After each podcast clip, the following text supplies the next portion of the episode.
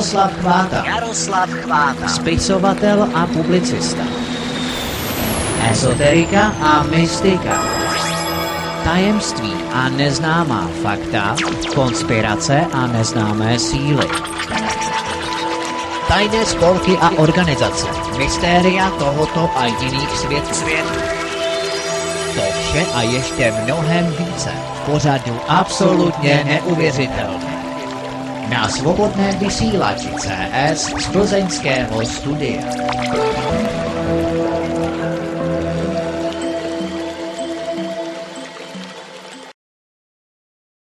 Tak moc krásný večer dnes při pondělku. Opět zdravím ze svobodného vysílače Studio Plzeň a při pondělku samozřejmě zdravím taktéž Jardu Chvátala. Jardo, hezký večer. Taky hezký večer, hezký příjemný večer. No, příjemný večer, ano. Eh, co se týče počasí, tak dnes tady bylo opravdu velmi zvláštně v Plzni. Já jsem právě říkal Jardovi teďko předtím, eh, že na seznamu velice titulek Plzni padal průmyslový sníh v noci, velice zajímavý to úkaz a takové to keci, keci, kecičky. Ono to bylo tím, že tu byla mlha, prostě mlha zmrzla a podle ní to je průmyslový sníh, ale byl to ohromný článek eh, senzace na novinkách. Jardo, eh, co ty jako meteorolog na to, jak to řekneš? Děje se to asi běžně, ne, tohleto, nebo to je opravdu výjimečný úkaz? No já popravdě řečeno, ten výraz, no, jak to říkal, sníh, průmyslový technologický, sníh. průmyslový sníh slyším poprvně, jako no, v životě. No, no, no.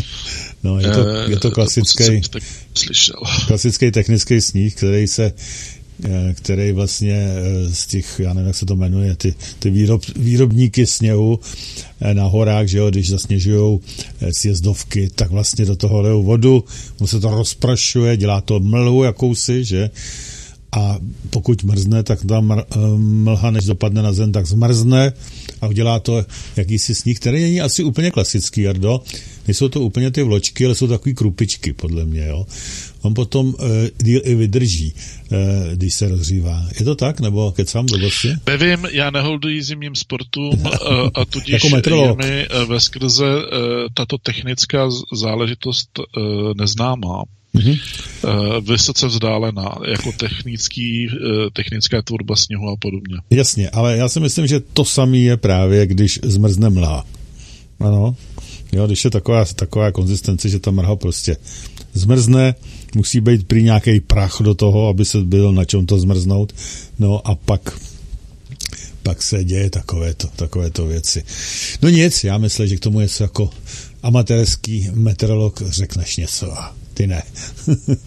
Takže v tom případě tu máme e, téma, dneska pátý díl, jež de, e, posvátná plazma a bytosti temné hmoty, ano. Je to ne pátý, čtvrtý díl. Tak, takže pokud nic jiného nemáš, do co by si chtěl ještě dneska říci, tak to můžeme spustit potom. Ve středu ve středu uh, zvu na, ale mm-hmm. uh, tam jsou tradiční studenti uh, většinou na desátou lekci uh, projektu Vnější prstenec, uh, který proběhne ve středu večer půl, od půl sedmé, takže uh, tam samozřejmě jste srdečně zváni. Můžete si zpětně v podstatě dostudovat potom z archivu případně tu látku, to jako není problém. pokud eh, by někdo pojal zájem a je nový, nebo byl by nový tady v této, v této hmm. věci, v tomto projektu. No a hm, ještě přemýšlím, co by jako něco Já jestli, nového. jestli mohu, um, ty jsi minulý týden říkal, a já jsem to měl několik dotazů v mailu, jo, že budeš někde v Opavě přednášet nebo co. A mi tady psali, kde to je a tak dále a tak dále. Kde to bylo, Jardo, teda, aby, protože lidi to nemohli najít nikde. Nebo si, uh, nakonec to nebylo? Uh, um, já uh, se si musím domluvit uh, s tou paní, protože to probíhá uh, ve firmě, v jedné Aha. firmě v kancelářských prostorech. Uh, domluvím se s ní, že teda pokud si ochoten, mi tady teda zveřejnit to místo přesně, kde se to koná. No, to, si zveřejně sám, samozřejmě. Tak sam, jo, tak já ti to poskytnu, ty informace a určitě se rád uvidím z rodáky z, oko, z, z okolí Plzně a Ostravska. No, tam jste z Ostravy, z Ostravy eh, tam po, po té kvazidálnici jste za 20 minut, jako jo, to, to, to je prostě... To jo, ale z okolí Plzně asi těžko, jak jsi říkal, to tam asi ne tak... Z okolí, no tak z okolí Z okolí Opavy. To jedně, jedně soukromým uh, letadlem ano, nebo nějakým vrtulníkem uh, a když byste přistali na Moš, Mošnově, tady na letišti a dojeli to potom uh, jako jo, nebo nějakým taxíkem, nebo něčím. No ale to by se vám pěkně prozražilo teda. Tak, tak. tak to ne, tohle to. To by asi nešlo. Ale jinak teda, Jardo, řekni si to sám, jo, jako si, jestli chceš, nebo jo, dobře, dobře, dobře, dobře. Jo, to tak já, já to připravím a příště, hmm. příště za týden. Uh, jinak uh, když by přišlo na věc, tak já ti klidně udělám přednášku i v Plzni, jako jo, to není problém. Ale musím to dopředu, musel bych to dopředu vědět a musel by se to chopit někdo, kdo by to zorganizoval. Až že? v létě na paloučku, to už jsem ti říkal. Až v létě na paloučku. Jo, to už jsem ti říkal Iloni, že by to bylo docela super, udělat tam víkend jakýsi celý. Myslím, že by to nebylo marný. No, tak pokud vyjde počasí, bude to super, ale pokud ne, jsou tam i jiné možnosti. Jo? Jak jsem říkal, ten sál tam je celkem prakticky v restauraci pro až pro 60-70 lidí eh, tak eh, a po... Já bych zase nechtěl dělat rozruch, rozruch ve vesnici. Jako Proč ne, my tam děláme takové věci normálně. No, oni, oni jsou na to zvyklé.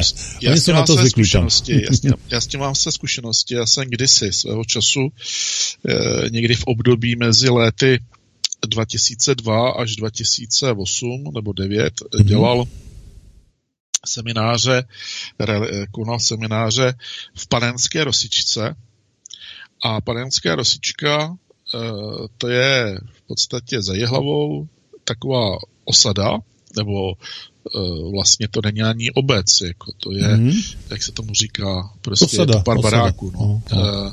Tam Samota. žilo asi 90 lidí a já jsem tam měl ty uh, semináře uh, v bývalé hospodě, která byla předělaná uh, na takový jakoby rekreační dům, kde v prvním patře byla možnost ubyto, jako byly mhm. místnosti hmm. pro ubytování a dole byla kuch, taková kuchyň na samo vaření. Jako.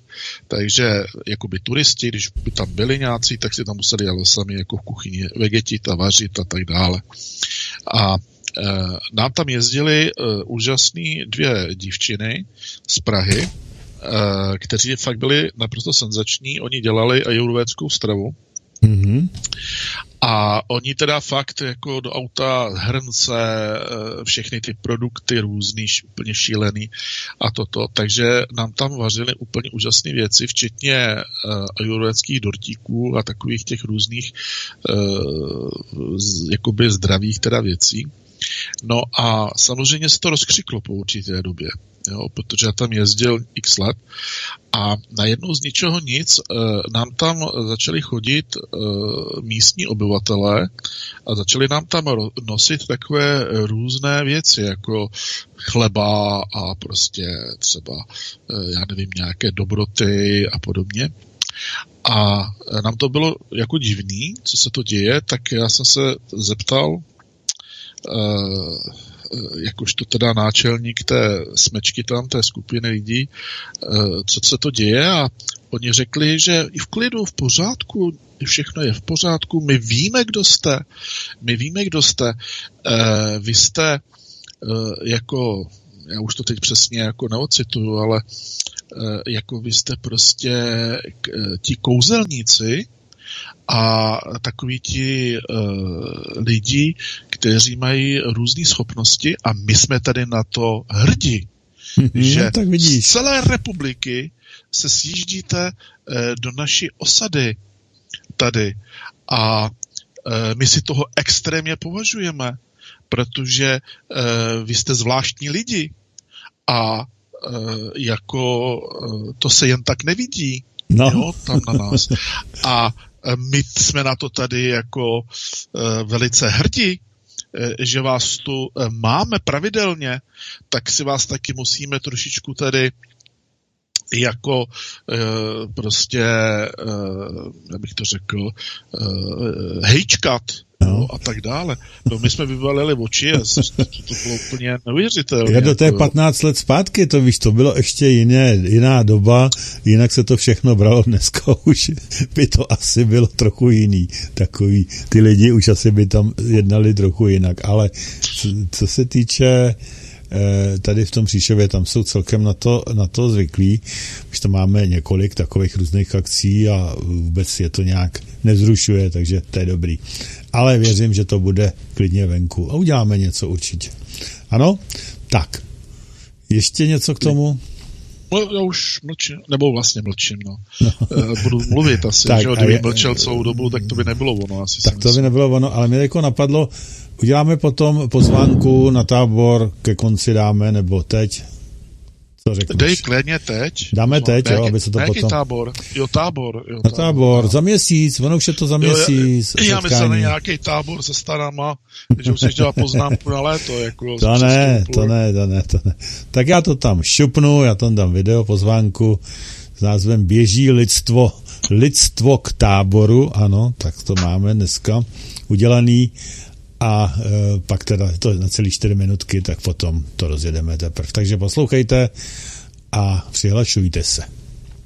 Běží lidstvo k táboru, celník zvedá záboru, pojďte lidé všichni k nám, začíná tu velký flám. Vážení a milí posluchači svobodného vysílače CS, je to tady. Půlce února totiž nastává chvíle, kdy jsme se vám před deseti lety poprvé samostatně ozvali s prvním zkušebním vysíláním. Během deseti let vývoje samozřejmě došlo k mnohým změnám a vystřídalo se též mnoho moderátorů a spolupracujících osob. To je zdravý vývoj, který samozřejmě dále pokračuje. Ale jedinečná myšlenka a idea svobodného vysílače, často přes těžké chvíle, přežila a zůstává což naznačuje, že byla správná a unikátní. Ze všech měst a okresů přijeďte na adresu Pančurova 29 04 tábor 1. Je to město Tábor, kde se nám naskytla v reprezentativních prostorách objektu Univerzita na adrese Vančurova 2904 možnost důstojně a společně oslavit 2. března od odpoledních hodin tuto událost, která se opakuje maximálně jedenkrát za deset let. Tedy 2. března roku 2024 budeme chtít, aby se zúčastnili všichni, kteří se na zdárném vývoji svobodného vysílače jakoliv podíleli. Takže vězte, že 2.3. bude v kulturním a společenském centru Univerzita Tábor opravdu mnoho, často velmi známých lidí, a neopomněli jsme ani na nějakou tu zábavu a kulturu. Nechte se překvapit. Až tu všichni budeme, určitě si splkneme, můžeme i zaspívat, muzikanti budou hrát. Ale již nyní můžeme sdělit, že ta kultura bude skutečně velkolepá. Neboť se naskytla možnost využít krásný sál univerzita i den před setkáním v pátek 1. třetí. A toho jsme náležitě využili a oslovili několik hudebníků, kteří krásně hrají a zpívají na naši notu. Tak vy, kdož můžete přijet již v pátek 1. třetí a zůstat i na sobotu, přijeďte, ať si společně ten víkend užijeme. V hotelu jsou pro vás připraveny 30% slevy a i jídlo je za velice slušnou cenu. Deset let se prostě musí oslavit alespoň dva dny. Všichni jdou do tábora, uběhlo to jak voda. Před chvílí byl začátek, teď je tomu deset let. Jako vždy se během ledna objeví na našich stránkách www.svobodny-vysílač.cz takzvaný přihlašovací formulář, který tentokrát, protože se očekává opravdu velká účast, bude třeba vyplnit, abychom my, ale i provoz restaurace a obslužného personálu mohl být perfektní a dostalo se se vším a na všechny. Udělejte si tedy vy všichni, které svobodný vysílač během deseti let nějak zaujal, čas o prvním březnovém víkendu a přijeďte do krásného historického města husických bojovníků do tábora. Přihlašte se ve formuláři na www.svobodný-vysílat.cz a přijďte skoro všichni. Schválně říkám skoro všichni, protože i když v sálu je dost prostoru asi pro 400 lidí, určitě byste se všichni skutečně nevešli. A nebojte si sebou vzít i děti. V areálu je pro ně připraven dětský koutek. Těšíme se na vás na setkání svobodného vysíleče k desátému výročí založení. Takže ještě zopakovat Kulturní centrum Univerzita Vančurova 2904 tábor 1. No, tak máme za sebou pozvánku. Možná dobrá zpráva pro vás. Takové lákadlo je to, že Jarda, dnešní host, Jarda Chvátel se též Hele, už přihlásil. Neříkej, nikdy neříkej nikdy. Jako, já jsem se přihlásil, to je pravda, tak. ale víš, jak to se mnou je. Já vím, ale prostě jsi přihlášený a pro mě to může je... stát cokoliv, je to ještě hodně dlouho daleko. Tak, dobře. Nicméně říkám, tak, říkám, že jsi se přihlásil. Tak, dobře, tak ještě jednou zopaknu dnešní, eh, dnešní téma. Posvátná plazma a bytosti temné hmoty čtyři, čtvrtá část. Tak, Erdo, už je to tvoje. Tak začneme, eh, navážeme na minulý týden, eh, tam jsem avizoval, že, se bude, že začneme s problematikou času trošičku, spíše se jenom toho času tady dotkneme, respektive časoprostoru. V podstatě existují takové koncepce jednoduché, které souvisí s evoluční vývojovou aktivitou.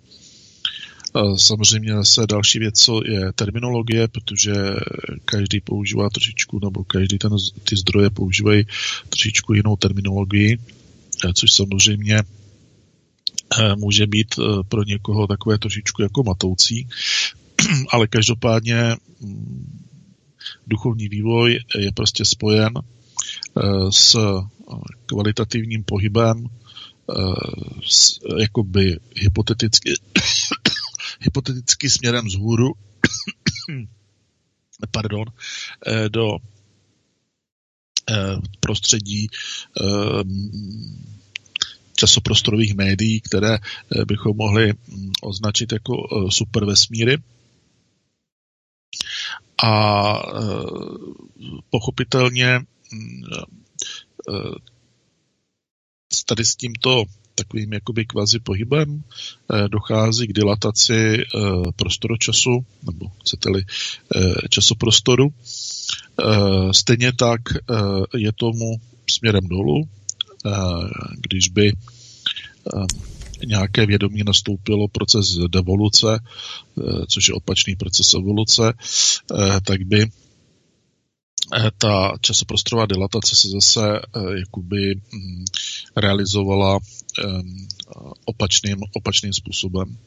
Eh, když jdeme do těch vyšších supervesmírů, eh, pohybujeme se přes a to zase říkám, je to věc terminologie přes fyzický vesmír, astrální jakoby vesmír, eh, nebo fyzický prostoročas, astrální prostoročas, pátá dimenze, kauzální prostoročas a tak podobně. A ten eh, ekvivalent eh, toho našeho vývoje evolučního pohybu má samozřejmě orientaci do prostředí jakéhosi nadprostoru nebo něčeho podobného. No a teď k té dilataci času. V podstatě míra, ono to souvisí jenom tak jako nahrubo řečeno eh, s poměrně známou teorií superstrun. Každopádně míra času se zvětšuje s tím, jak stoupáme po energetickém eh, žebříčku eh, výš a výš. To znamená, že ta časová charakteristika nebo charakteristika času se jakoby trošičku mění oproti tomu, na co jsme prostřednictvím svého vlastního vědomí zvyklí v 3D, co znamená v tom našem stávajícím realitním prostředí.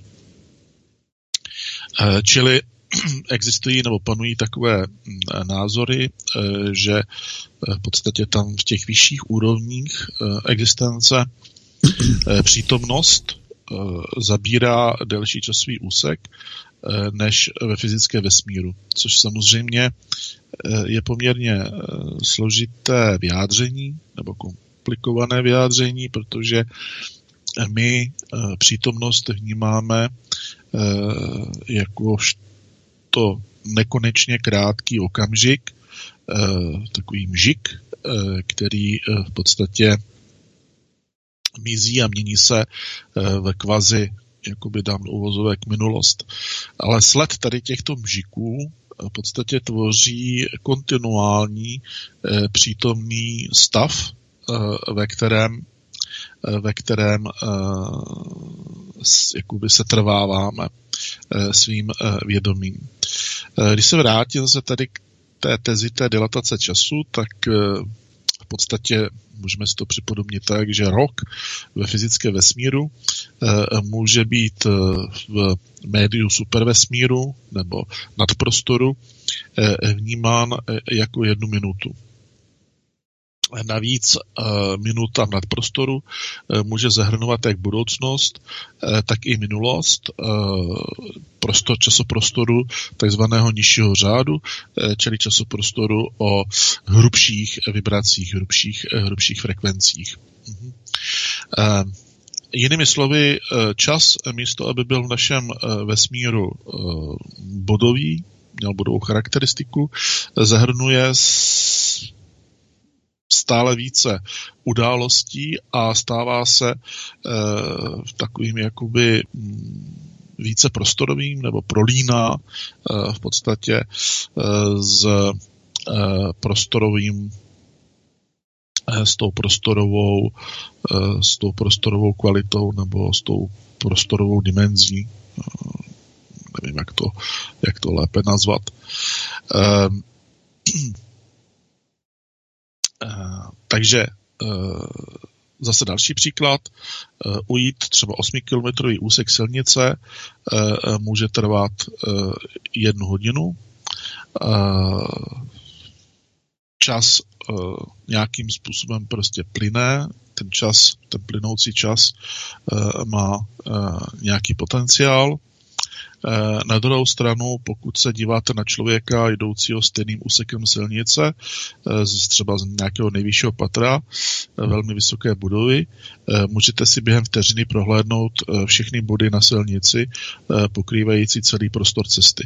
Když to ten člověk, který po ty silnici jde, tady tuto, tady tuto možnost nemá.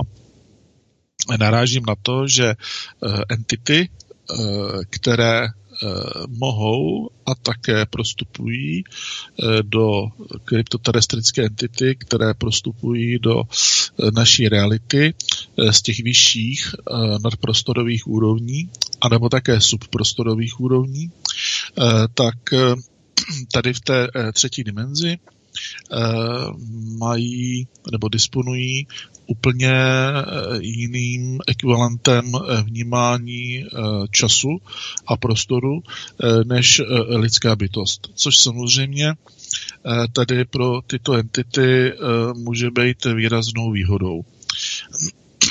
Už v roce někdy v roce 1889 okultní chemik Leitberter, já jsem o něm mluvil v té první a především v té první epizodě tady tohoto tohoto seriálu, nebo to, tady toho, teď toho tématu, tak Liberator v roce 1899 uvedl, že na velmi vysoké rovině, nebo v, těch, v tom nadprostoru, eh, existuje minulost, přítomnost i budoucnost současně.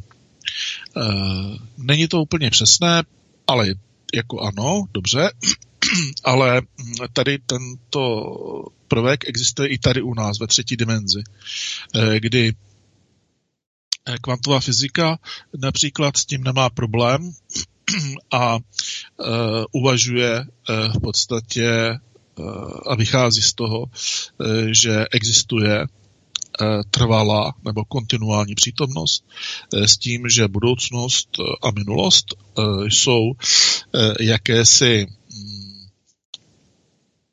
formální, devi, deri, formální deriváty našeho fyzického vědomí, které eh, souvisí eh, s nedokonalostí eh, nebo nedostatečnou schopností vnímat existenciální dynamiku prostorové a časové úrovně, čili časoprostoru. A ten Leibejter uh, už v tom roce 1899, to je pozoruhodné, uh, uvádí takovou analogii s cestujícími ve vlaku. Je, to to, je to to samé principiálně jako s tím pozorovatelem z toho nejvyššího patra domu. Říká, pokud by cestující nikdy nemohl vlak opustit, a vlak by nikdy ne, jakoby vlak by nezměnil své tempo, tak takový člověk který by se vlastně vnořil, čili narodil eh, do, takové, eh, do takového scénáře, celý život by v takovém scénáři žil, eh, tak by pravděpodobně považoval ubíhající krajinu za oknem za nutně na sebe navazující. A nebyl by schopen si představit její koexistenci přímým vnímáním. Ano což, eh, což je fakt prostě. A Leibiter svým způsobem, těžko říct, jestli to, jestli jakoby opravdu tak uvažoval, či nikoliv, ale z toho retrospektivního úhlu pohledu předjímal do určité míry Einsteinovou koncepci tzv. blokového, eh, blokového vesmíru a relativitu uh, simultaneity. Uh, relativita simultaneity je takový specifický uh, pracovní, uh, pracovní termín. Uh, on, ten Leibniz, Eh, tady tyto velice nadčasové, asi způsobem pozoruhodné výroky a představy generoval díky své schopnosti jasnozření a schopnosti vnímat procesy nad úroveň klasického optického nebo chcete-li smyslového obecně eh, vnímání eh, prostého průměrného, eh, prostého průměrného člověka. Ještě u Einsteina zůstaneme podle Einsteinovy speciální teorie, kterou publikoval v roce 1905, se s přibližováním k rychlosti světla čas dilatuje a prostor smršťuje, aby se zachovala konstantní rychlost světla ve váku, jako buďme přesní. Um, čili ta naše spirituální vývojová cesta směrem do uvozovek na, nahoru, do těch vyšších supervesmírů nebo do, toho, do těch nadprostorů uh, by byla analogická cestování blížící se rychlosti světla uvnitř naší, uvnitř, uh, naší třetí dimenze. Eh, ta analogie eh, tam je poměrně zajímavá a je také zřejmá. Eh, také se hodně laboruje v tomto ohledu s termínem zředění času. Ta, ten termín vychází z představy, že počet prostorových dimenzí s postupem směrem nahoru do těch jaksi naddimenzionálních nebo mm, nad realitních, nad realitních médií časoprostorových, čili do těch nadvesmíru, tak ten počet prostorových dimenzí se zvyšuje, přičemž časová dimenze nikoliv. Uh, takže technicky řečeno by teoreticky mohlo docházet k, jakoby k rozmělňování vlivu času na fyzické vědomí těch jedinců anebo skupin vývojově nacházejících se v prostředí těch vyšších dimenzí, nebo chcete-li těch nadvesmírů. Oficiálně nebo obecně se hovoří o oslabujícím vlivu eh, takzvané eh, síly času eh, nebo chcete-li časového rozměru. To má pochopitelně eh, mnoho verifikací, eh, jenom na tomto tématu bychom tady mohli trávit, trávit hodiny, ale nechci vás tím nějak zatěžovat, i když to téma je samozřejmě velice zajímavé už z toho důvodu, že mm, jak si vysvětluje celou řadu spirituálních fenoménů a i, řekl bych, takových mystických, teď narážím na východní mystiku především, eh, takových těch, eh, řekl bych, mystických mm, popisů eh, určitých duchovních procesů, které interagují s lidskou bytostí, která je v nějakém aktivním procesu individuálního eh, duchovního, eh, duchovního vývoje a to jak na úrovni fyzického organismu, tak i na úrovni, na úrovni psychické a na úrovni mentální. Narazil jsem tady, nebo narážel jsem tady opakovaně na smyslový aparát a u lidské bytosti a jisté nevýhody nebo jistá omezení, bohužel, která Eh, s obecným fungováním toho našeho smyslu aparátu prostě přichází bohužel do úvahy. Eh, existuje vědec, eh, který se jmenuje Jean Pignot a tady tento člověk, francouz, si všiml jedné zajímavé věci. On si nejen všiml, ale on to také prokázal. A to, že kojenci Eh, zhruba do 18 měsíců od narození eh, disponují pouze dvourozměrným vnímáním. Eh, Několik v třírozměrným, tak jako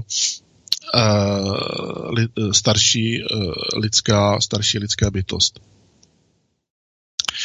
Jinými slovy řečeno, Pino tady jaksi objevil onu skutečnost, že Eh, vnímat trojrozměrně eh, se učíme až eh, jaksi záhy po narození. Můžeme se naučit vidět ve to je otázka. Můžeme se naučit vidět ve čtyř prostorových dimenzích. Z hlediska epigenetického a z hlediska druhově vývojově, druhově evolučního, eh, tak eh, po tisíce, ne miliony let, eh, se u lidí vyvíjelo barevné, trojrozměrné vnímání reality. A teď je otázka, jestli v budoucnosti někdy, i když to je velice teoretické, zase za nějakých, já nevím, půl milionu roků nebo za nějaké dva miliony roků, pokud eh, lidská bytost tady na této planetě eh, stále bude ještě existovat, což je velice diskutabilní, tak jestli by se tedy u nás, u lidí, nevyvinulo čtyřrozměrné vnímání. Mhm. Další otázkou je, eh, zda i dnes, třeba v současné době, zda by eh, mohl nějaký malý počet lidských bytostí už takové, takovým čtyřrozměrným vnímáním eh, disponovat, byť třeba jenom za nějakých specifických okolností anebo ve specifických prostě ve specifických situacích. V podstatě lze vycházet z toho, že na základě dosavadně předložených argumentů a důkazů není důvod eh, pochybovat mm, o tom, že by eh, to tak nemohlo být, že by tomu tak nemohlo být. Eh, ty důkazy určité prostě existují, že takové ty nějaké ty skupinky lidí mají schopnost tohoto rozšířeného eh, druhu eh, vnímání. Mhm. Náš současný eh, vývojem nastavený vnímající aparát, to znamená, hovoříme tady o smyslových orgánech v našem fyzickém těle, které jsou složené ze standardních částic baryonické hmoty společně s centrální nervovou soustavou, tedy naším mozkem, tak jak už jsem naznačil, tady ten současný, tak současná kvalita Eh, toho smyslově vnímajícího aparátu eh, nás prostě eh, omezuje, ať chceme nebo ne, na tři prostorové a jednu časovou dimenzi. Spousta vědců tady v tomto tématu dlouhodobě bádá. Jedním z těch, jedním z nich je Michel Duff, který Eh, on to je, Michel Duff je jako považován za předního teoretika eh, problematiky superstrun a eh, on tedy tvrdí, že pokud lze věřit našim smyslům, žijeme ve světě se třemi prostorovými a jedním časovým rozměrem. Jenomže tak, jak se vědci a pořád říká ten DAF, eh, tak jak se vědecký svět eh, stále detailněji a do větší hloubky zabývá takzvaným Kaluza eh, Kleinovým efektem, si když tak najděte na internetu, co to je Kaluza Kleinův efekt, tak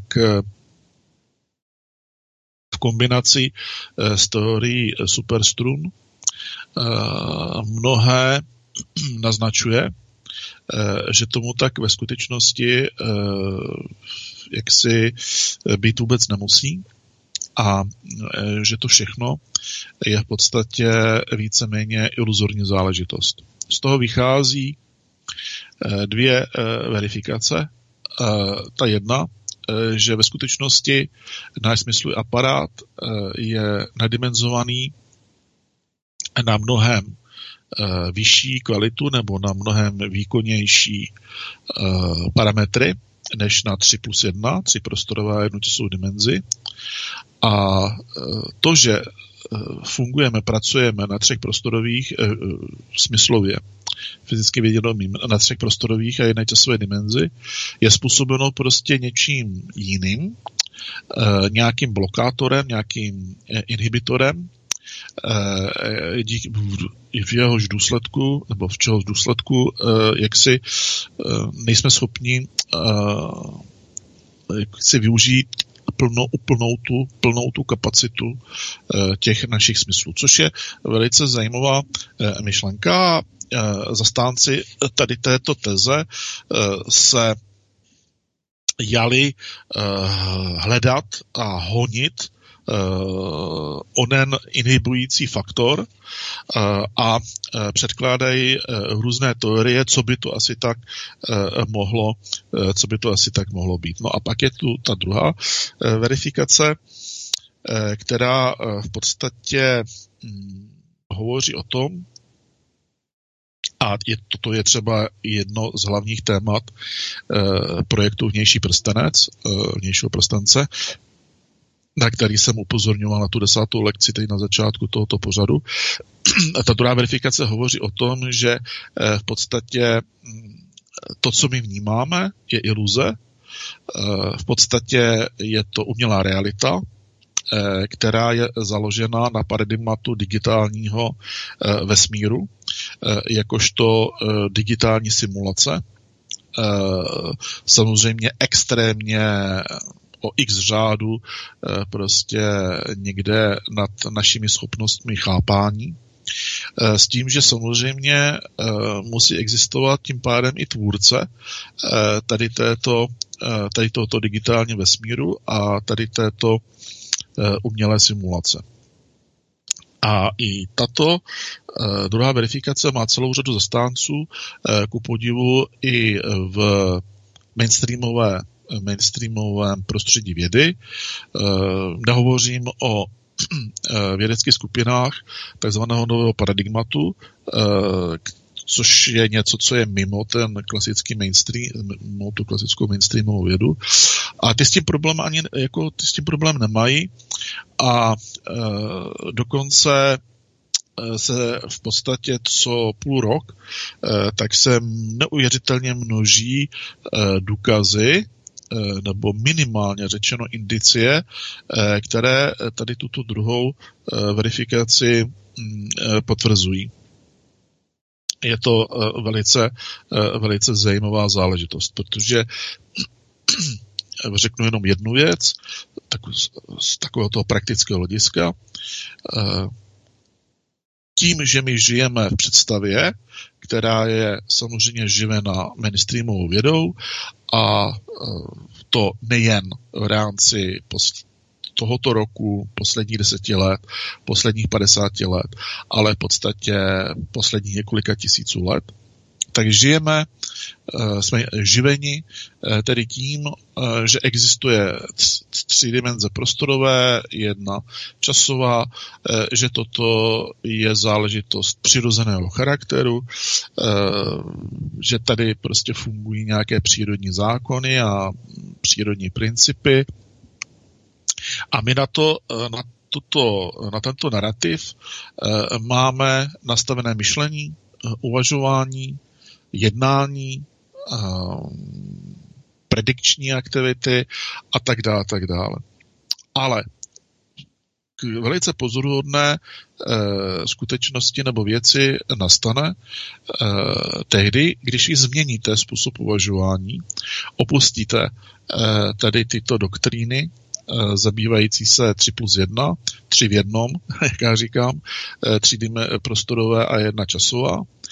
Opustíte to paradigma toho, eh, že prostě ten vesmír a tady tato realita je naprosto přirozená záležitost a přeladíte na modus operandi toho, že jsme uvnitř umělé simulace, že eh, tato umělá simulace má eh, klasicky digitální eh, parametry, přičemž dominantně pracuje v binární sekvenci ano, ne, nebo 0, A například tato binární sekvence se účinným způsobem projevuje přes velice masivní princip bipolarity masivní princip bipolarity. Máme plusový a minusový uh, energetický náboj.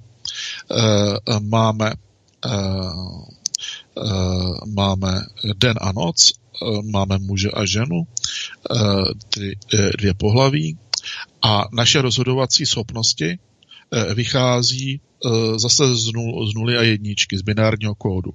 Ano, ne. To znamená, Uh, buď to souhlasím, nebo nesouhlasím.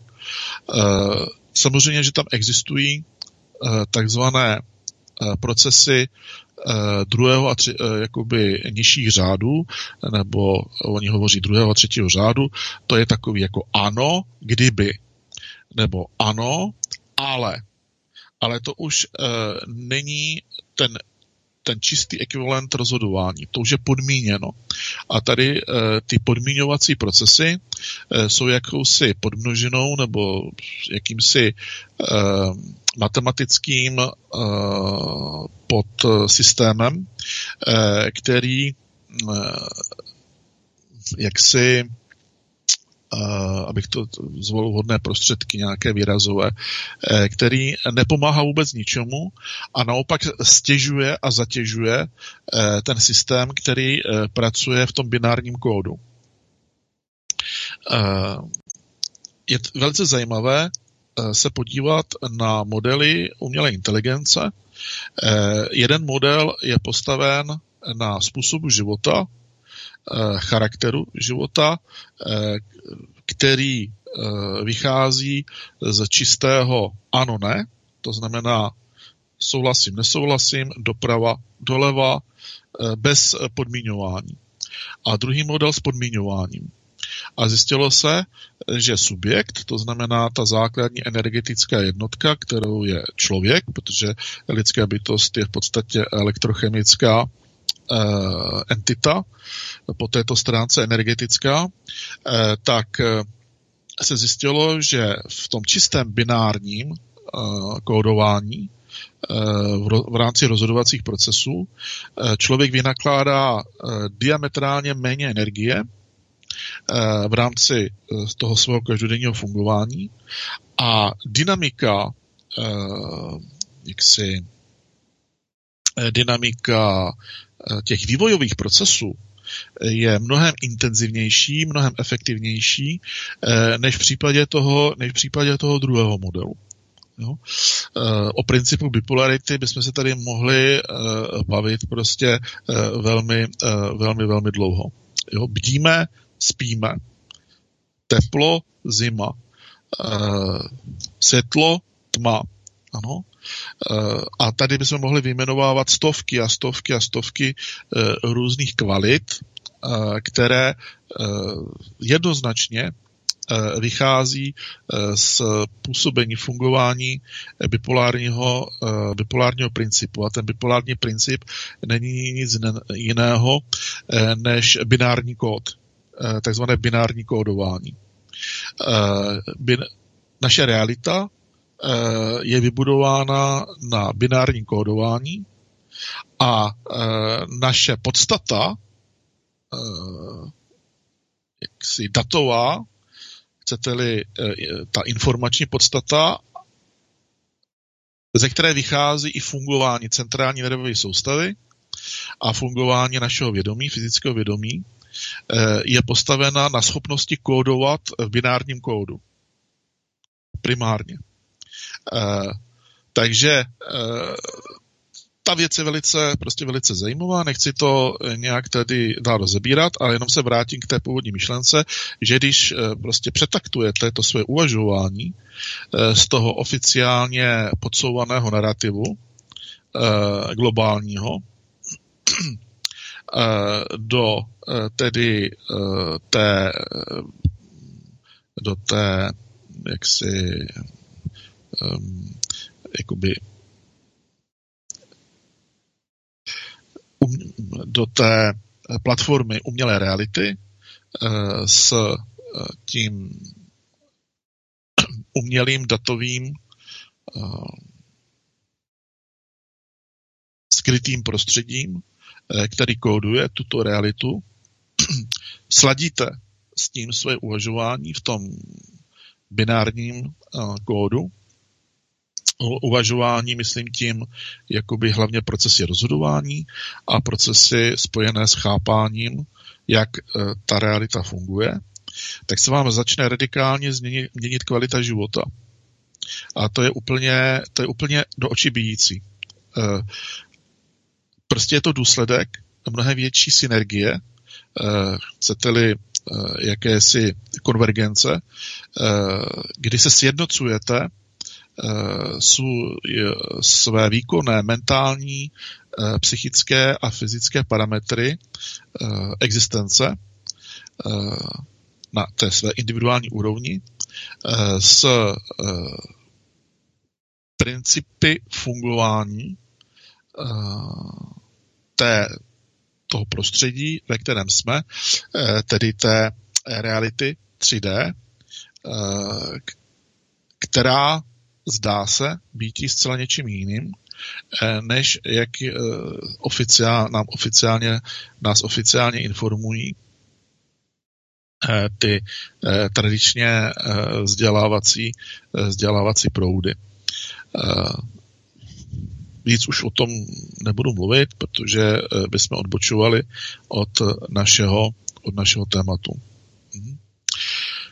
Když se vrátím, vrátím k Leadbaiterovi, tak v podstatě spousta věcí, které on eh, v průběhu té své badatelské a výzkumné činnosti, eh, hlavně mezi léty 1899 až 1910, pardon, sdělil, eh, tak oficiální věda k ním dochází teprve, teprve nyní.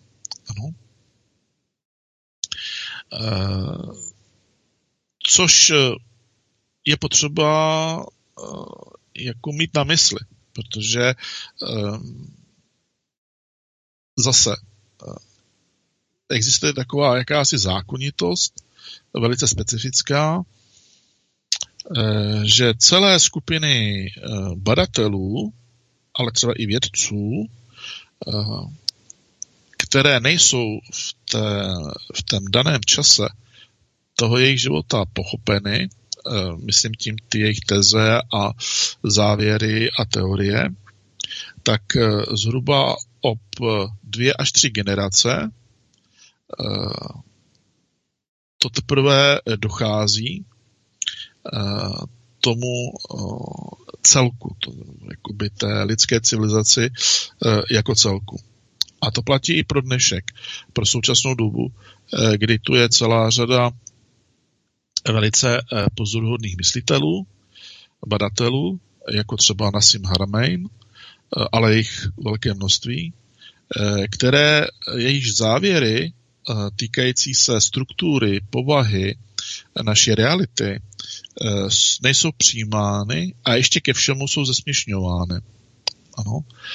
A bude trvat, prostě my se toho nedožijeme, ale bude trvat nějakou dobu, kdy naši uh, pravnuci uh, v mnoha ohledech, neříkám, že ve 100%, ale v mnoha případech, Eh, se budou eh, tady těchto, eh, tady těchto závěrů chápat a budou je tavit do praktického využití v rámci blaha té naší lidské civilizace. A budou si říkat, pro pána Jana, jak je to možné, že oni Eh, na začátku toho 21. století to prostě nebyli schopni pojmout, eh, že to prostě nebyli schopni pochopit a že se k tomu stavěli eh, takovým maceským, takovým maceským způsobem. Ano. Platon v jedné ze svých slavných alegorií o jeskyni přirovnal jevy našeho světa k temným stínům, to temným bych dal do vozovek, temným stínům, které na stěnu jeskyně vrhají skutečné předměty, nebo tedy skutečné objekty. A my jako obyvatele takové jeskyně nemůžeme skutečné objekty prostě vidět, protože nemáme tu schopnost a nemáme tu svobodu v úvozovce, abychom tak e, mohli abychom tak mohli, abychom tak mohli činit. Ano. E, další taková, takový velice zajímavý prvek v tomto ohledu se týká toho, že objekty v těch jaksi vyšších úrovních naší reality principiálně je to slovo jako není to úplně optimální slovo, když řeknu deformují, ale eh, já použiju ovlivňují. Eh, ovlivňují časoprostor, eh, jehož jsme součástí. Ano. Čili tyto objekty vrhají ony stíny v úvozovce na náš časoprostor v nižší dimenzi, čili v dimenzi, v dimenzi 3D. Ano. Kdybychom se eh, mohli eh, dívat očima eh, našich těl s vyšší energií, například na úrovni astrální nebo na úrovni mentální, kauzální, tak ona temná hmota, čili temná energie, kterou my nevidíme, by se rozářila možná různorodými barvami. Mhm.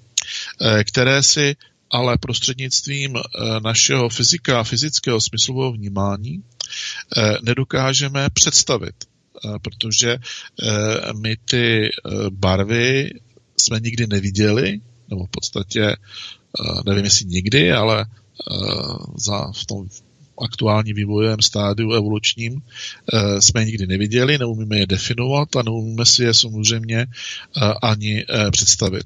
Ano. Eh, tady eh, mě to připomíná eh, vystoupení profesora Rubia, už jsem ho tady také citoval, který vystoupení, on vystoupil na konferenci o jaderné fyzice, už je to pár let dozadu, kterou tehdy v tom roce 2004 pořádal Fyzikální ústav v Edinburgu ve Velké Británii, respektive Skotsku. A Rubia Eh, tam eh, mimo jiné uvedl, že vědci jsou připraveni na možnost, eh, že temnou hmotu nebude možné detekovat ani pomocí nových přístrojů nebo přístrojů a technologie, kterou, která se teprve vyvine dejme tomu v blízké budoucnosti, řádově v průběhu deseti nebo dvaceti let. Ano, a to se samozřejmě eh, svým způsobem uh, může, může stát. Ano, tak to se může stát. A on tam potom dodává, no a to už je jenom kousek od toho, uh, že si budeme prostě muset znovu sednout a přehodnotit všechny naše teorie o tom, jak je náš vesmír, budován, nebo jak je konstruován, čili jak byl stvořen. Ano. Eh, tak eh, půjdeme, eh, půjdeme dále a podíváme se tady ještě na problematiku ekvivalence vesmíru různých, různých dimenzí. Jenom, jenom krátce. Před relativně přednedávnem vědci zjistili, že dvě poměrně velmi odlišné teorie které jsou konstruovány eh, s použitím různého počtu prostorových dimenzí eh, a mohou být eh, vzájemně rovnocené. Jakýsi Jean Maldakéna takový vztah poprvé vyslovil už někdy v roce 1997 pro tzv. pětidimenzionální vesmír. Později pro mnoho jaksi eh, jiných typů, nebo pro celou řadu jiných typů vesmíru s různým počtem rozměrů. Eh, tady tuto teorii potvrdil Edward Whiten z Institutu pro pokročilá studia v Princetonu a Steven Gapser, Igor Klemanov a Aleksandr Poljakov, také z Princetonu, z Princetonské univerzity. Příklady Eh, tady této takzvané schody eh, jsou v současné době známy eh, pro vesmíry s různými rozměry. Jacob Bekenstein, což je taky velice zajímavý fyzik a člověk, hovoří o tom, že bytosti žijící v některém z těch kvazi vesmírů by nebyly schopny určit, Eh, zda obývají pětidimenzionální vesmír, eh, popsaný teorií strun, eh, nebo čtyřdimenzionální vesmír, popisovaný kvantovou, klasickou kvantovou teorií pole, takzvaných bodových, bodových částic. Bekenstein se však domnívá, že struktury mozků takovýchto entit by mohly dát převažující předsudek ve prospěch toho či onoho popisu, stejně jako si náš mozek vytváří vrozený dojem, že náš vesmír má tři prostorové rozměry a jeden eh, časový eh, rozměr. Eh, tady toto je už i hodně filozofická záležitost, ale také poměrně hodně zajímavá. Nedávné vědecké poznatky eh, poskytují eh, minimálně teoretické potvrzení toho, že, eh, nebo potvrzení takzvaného multidimenzionálního multivesmíru, což je šílený výraz, který se jeví jako třídimenzionální fyzický vesmír, čtyřdimenzionální astrální univerzum nebo pětidimenzionální kauzální vesmír v závislosti na tom, které smyslové systémy těla eh, a mozku eh, jsou používány. A je, to je jako hodně zajímavé, protože na druhou stranu opravdu se ukazuje, že lidé, kteří byli vystaveni speciálnímu tréninku, prostřednictvím kterého dochází k vitalizaci mozku v oblasti hypokampu a hypotalamu, tak u těchto lidí se rozvinulo rozvinula kvalita nebo schopnost, která je obecně nazývána jako rozšířené smyslové vnímání. Ale ve skutečnosti nemusí jít o nutně o rozšířené smyslové vnímání, ale může jít o schopnost o schopnost, o schopnost vyzařovat, produkovat určité netypické vibrační relace, které jsou vysílány centrálně nervovým systémem které interagují eh, s eh, platformou eh, nebo chce tady s integritou, energetickou integritou obklopující reality a vrací se zpátky Eh, tyto energie, odráží se a vrací se zpátky eh, s, eh, s, nanesenými, s nanesenými informacemi nebo s ulpělými, přilepenými nanesenými informacemi neboli datovými poli, informačními poli, které potom mozek, centrální nervový systém, je schopen dekodovat, přijmout, dekodovat a přenést Eh, na eh, platformu fyzického vědomí. Eh, čili ta centrální nová soustava funguje jako radar. Permanentně vyzařuje určitý energetický ekvivalent, který interaguje s vnějším prostředím, nabírá na sebe ten, ta energie Eh, nebo ty energetické vlny eh, na sebe vážou eh, informace, které jsou potom zpětně přijímány v oblasti hypofýzy a v oblasti hypokampu a hypotalamu, pardon, hypokampu a hypotalamu. A to jsou záležitosti, které opravdu fungují minimálně na experimentální úrovni a v současné době je vypracováno hned několik modelů Eh, výcviku, nebo chcete-li eh, mentálního tréninku, eh, na základě kterých si v podstatě každý člověk, každý normálně fungující, fungující člověk umí transformovat tu, tuto část centrální nervové soustavy do jakési kvality fungování vyššího řádu, to zjednoduším, v průběhu několika měsíců. E, přičemž e, tato schopnost e, zdá se, je trvalého, udržitelného, trvalého nebo minimálně dlouhodobého charakteru. A to je velice, to je velice zajímavý. Ano. Já ještě zpátky se vrátím k, k těm různým teoriím, Eh, spíše jako zajímavost.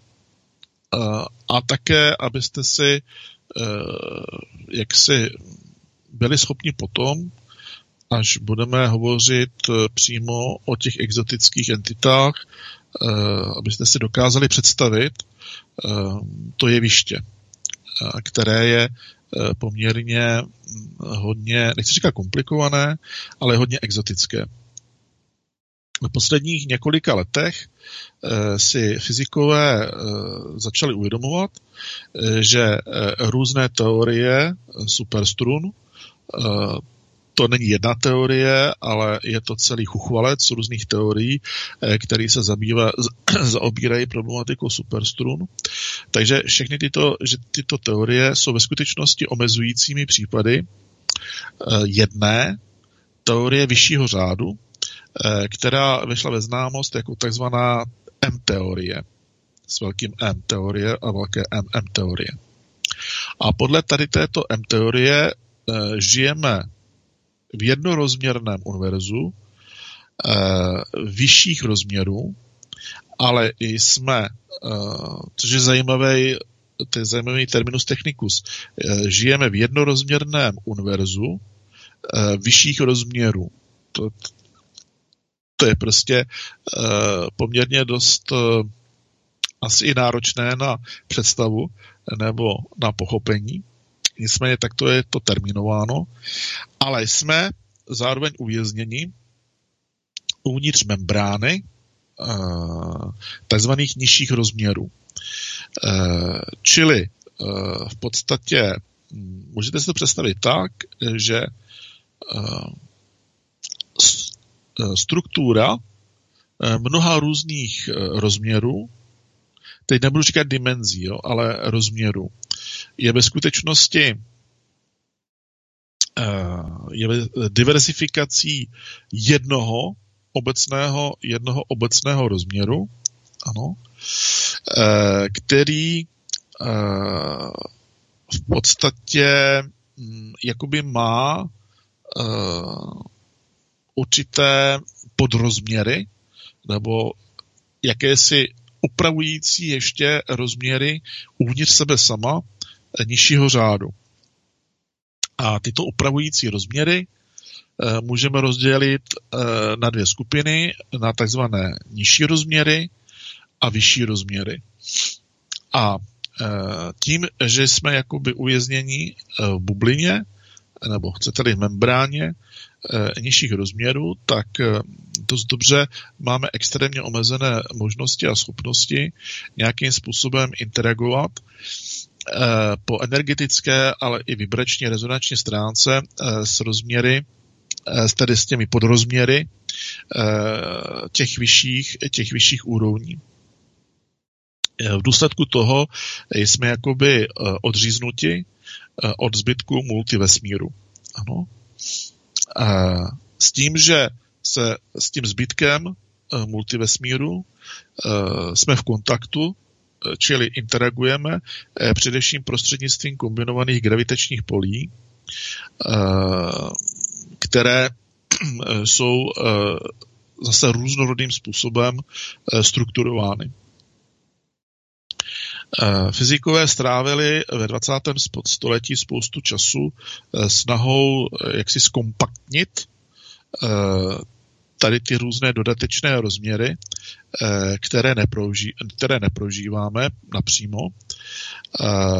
A tak zhruba od doby, kdy byla kdy byla eh, počátkem, tuším, to bylo 20. století, eh, předložena první poměrně silná teorie eh, s více než třemi prostorovými rozměry, to je ta Kaluza-Kleinová teorie,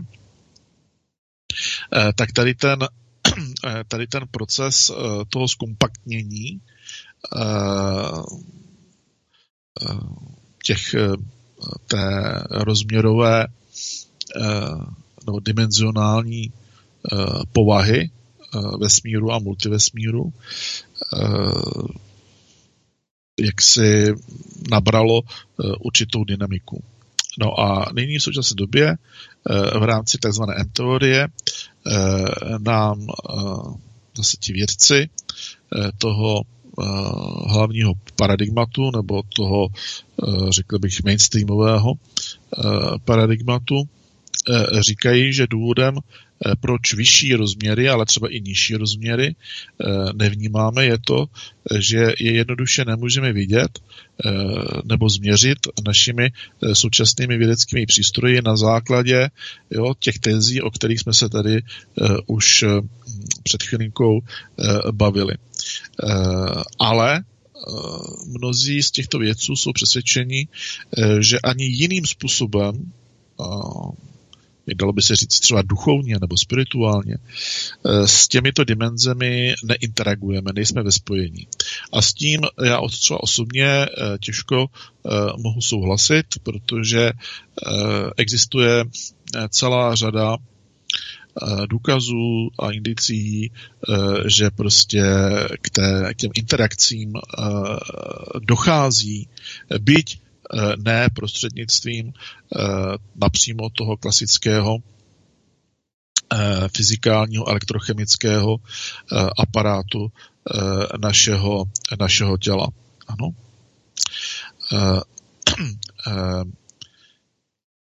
Tady ten, to je takový termín, fyzikálně éterický vesmír,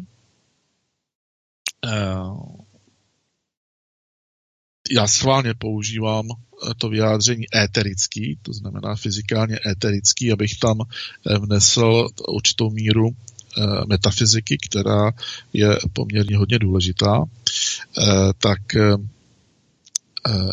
tady tento fyzikálně éterický vesmír je prý takzvaný tříbránový vesmír, který je od naší takzvané domovské brány vzdálen, vzdálen na nějaké, na, jakoby v rozměrech extrémně malých, které hraničí až s takzvanou plankovou, plankovou konstantou co je planková konstanta, si určitě můžete zase vyhledat, vyhledat na internetu. Ano. Když se vrátím k Leibnizovi, tak tady tento badatel na počátku 20. století popsal astrální vesmír, nebo chcete-li astrální rozměr, jako médium, které je definováno pomocí čtyř prostorových, prostorových rozměrů. Na rozdíl od třech prostorových rozměrů té naší klasické fyzikální reality. Už někdy v roce 1904 uvedl, že existuje mnoho charakteristik astrálního světa, které se s pozoruhodnou přesností shodují z, jakoby s mechanismy čtyř prostorových rozměrů. Ano. V roce 1910 uvedl, že naše mysl je schopná pojmout pouze tři prostorové rozměry, zatímco na astrální úrovni existují tedy ty čtyři prostorové rozměry a na ka- nižší kauzální úrovni existuje pět prostorových rozměrů. Tou nižší kauzální úrovní se myslí tzv. nižší mentální úroveň, kde se generuje, kde vzniká to, co nazýváme síla vůle. Ano. A zase mohl bych tady toto téma trošičku jako více rozvíjet, ale nechci odbočovat od jakoby toho hlavního tématu, čili ta kauzální rovina, ať už nižší nebo vyšší, koresponduje s mentální parame- silovými parametry lidské bytosti, pokud hovoříme o lidské, o lidské, o lidské bytosti. Podle té M-teorie, zase se vracíme k M-teorii, jsou tzv. standardní částice, které klasicky známe, tak jsou omezeny pouze na náš vesmír. S tím, že veškerá běžná hmota a energie se jakoby lepí nebo přilepuje k povrchu našeho tříbránového vesmíru. Těmi třemi bránami se myslí ty tři prostorové, ty tři, tři prostorové rozměry, přičemž každý ten prostorový rozměr funguje jako brána. A brána, ten výraz brána souvisí s prostupností. To znamená, že skrz bránu lze jít odsud tam a zase zpátky tam odsud k sobě, jakoby sem.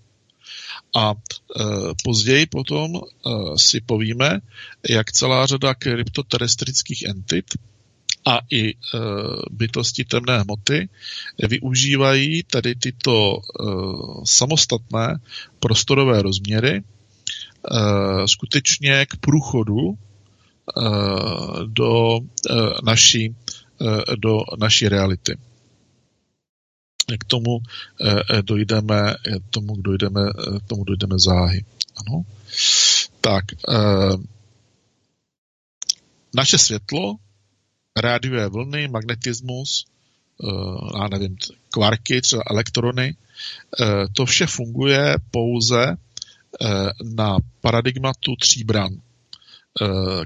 Vzájemně propojených, ve vzájemné jaksi ve vzájemné, fungující ve vzájemné harmonické jaksi rezonanci na jedné straně, ale na druhé straně jako indiferentní samostatné platformy. Každá z těch tří rozměrů.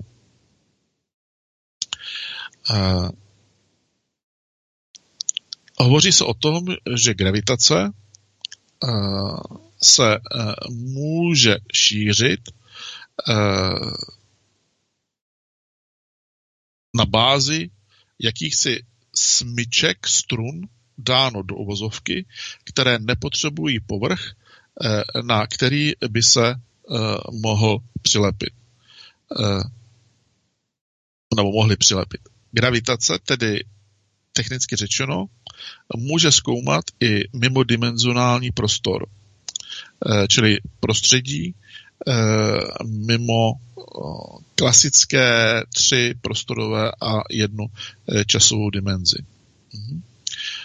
Superčástice, takzvané superčástice, dominují jiným branám než těm třem, které my známe.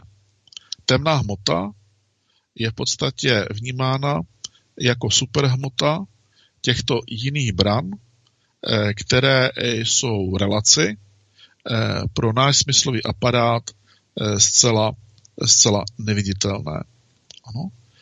A to je hodně zajímavé, protože celá řada mimozemských dopravních technologií je postavena na mechanismu na mechanismu, na gravitační mechanismu. To znamená na modulování extrémně silných gravitačních, gravitačních polí, které ale svým působením nevytváří si nevytváří nějaké rozkladné, disharmonické nebo entropické bubliny uh, v, okol, v okolí uh, nebo v blízkém prostředí, kde se tato technologie pohybuje nebo kde se nachází. Víme, že celá řada mimozemských technologií Jejíž pohodný systém je postaven na stimulaci, čili na generování a řízení e, umělé, e, umělých gravitačních polí, tak e, se pohybují v prostředí naší planety, v našem environmentálním systému, aniž by způsobovali nějaký výrazně entropický efekt Eh, rozkladného charakteru, destrukčního rozkladného charakteru eh, v tom našem ekosystému planetárním. A to je velice zajímavé, protože eh, tady v tomto ohledu v tomto ohledu technologie postavená na využívání a modulaci gravitačních polí se může jevit jako výrazně ekologická. Eh, navíc eh, tyto silné modulované gravitační pole eh, dávají schopnost baryonické hmotě překonat omezující dimenzionální bariéry anebo omezující rozměrové bariéry taktéž.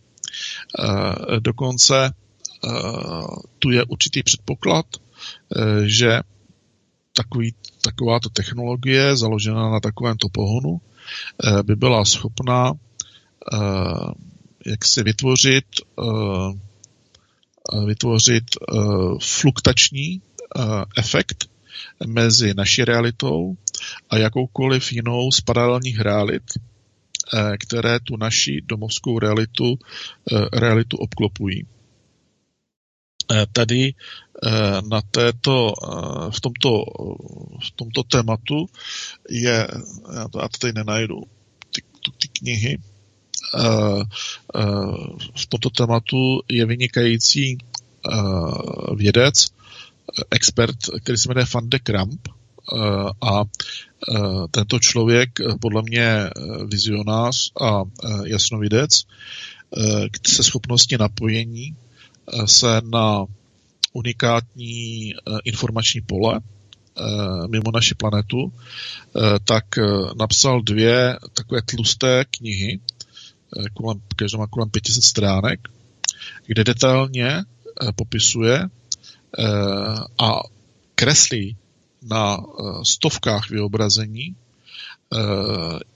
funkčno, jak funguje takový gravitační pohon a samozřejmě nejde jenom o jeden typ, s tím, že existuje mnoho různých modifikací gravitačního, gravitačního pohonu a technologie, která by byla schopná zvládat samozřejmě ten, řekl bych, já tady dám do uvozovky, alchymistický jakoby proces generování těch gravitačních polí a uřízení těch gravitačních polí.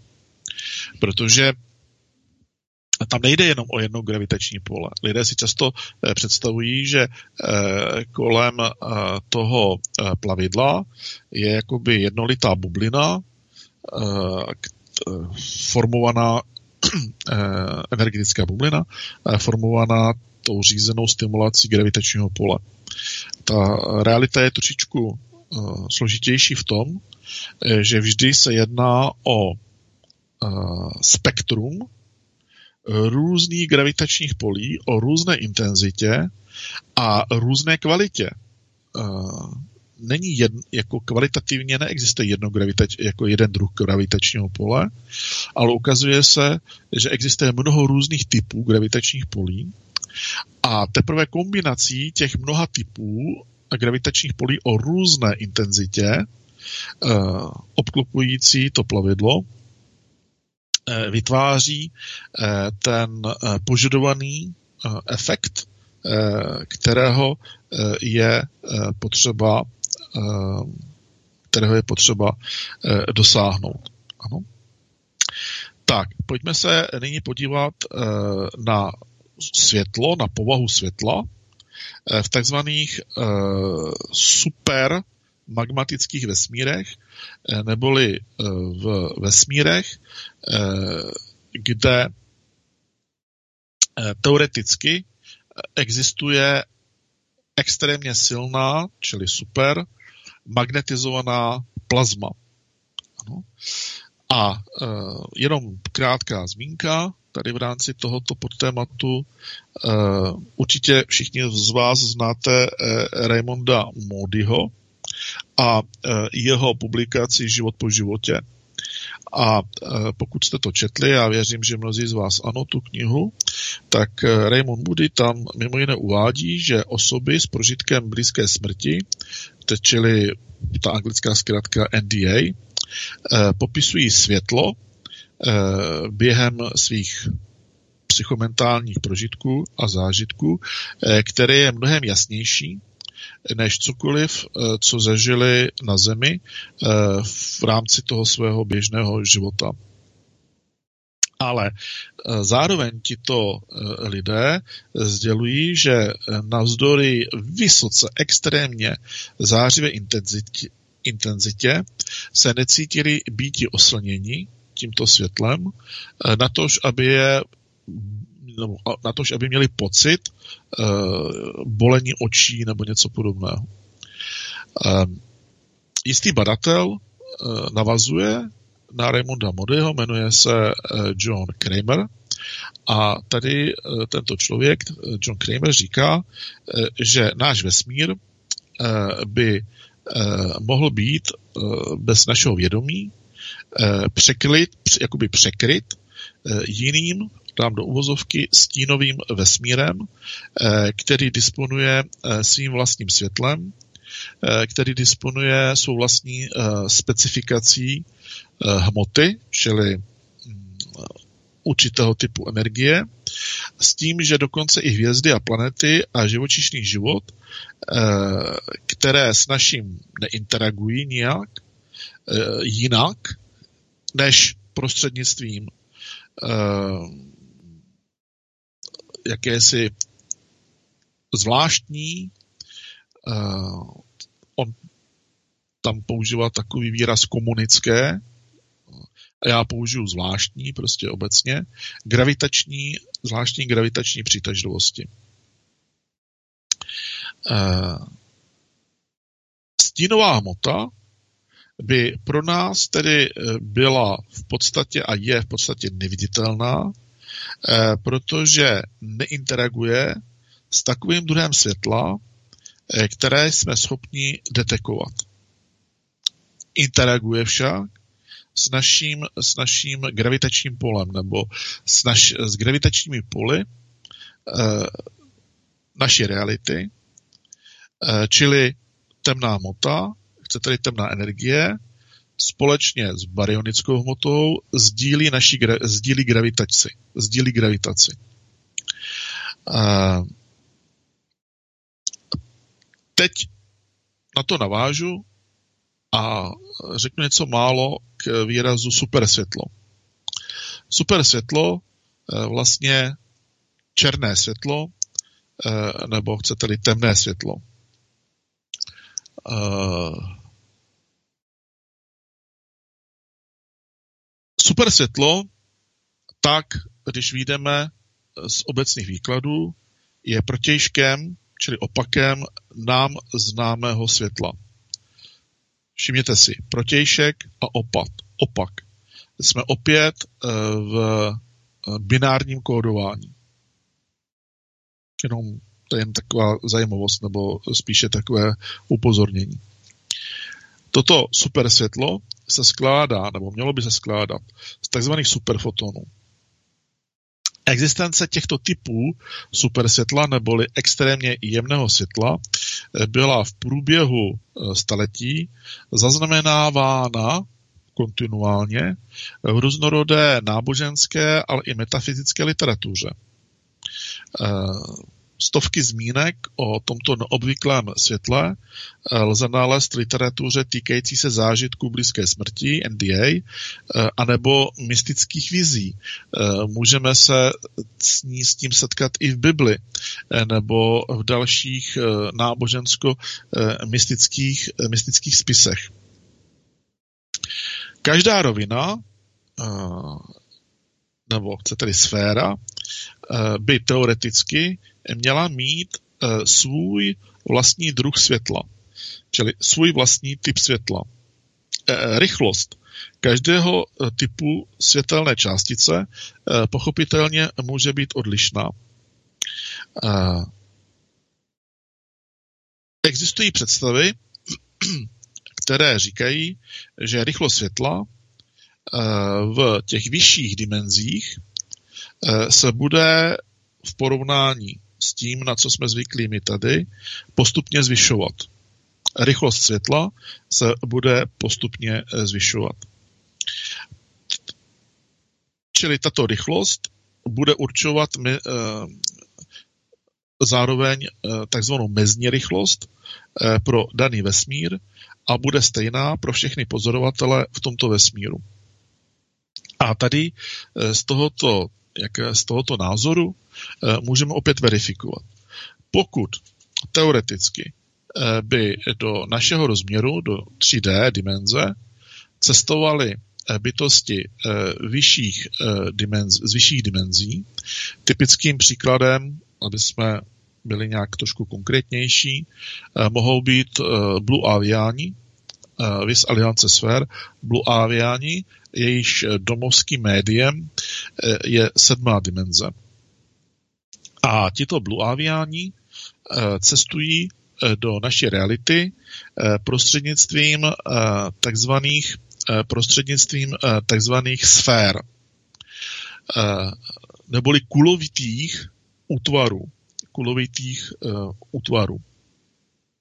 Pozorhodné na této věci je to, zase vycházíme z poskytnutých informací eh, z prostředí Blue Avianu, že tyto kulovité útvary eh, nejsou eh, tvořeny jednak baryonickou hmotou a dokonce tyto útvary, tyto sféry, tyto koule obrovské, nejsou, nemají charakter anorganické hmoty, ale mají charakter organické kvazi hmoty, nebo chcete-li organické superhmoty.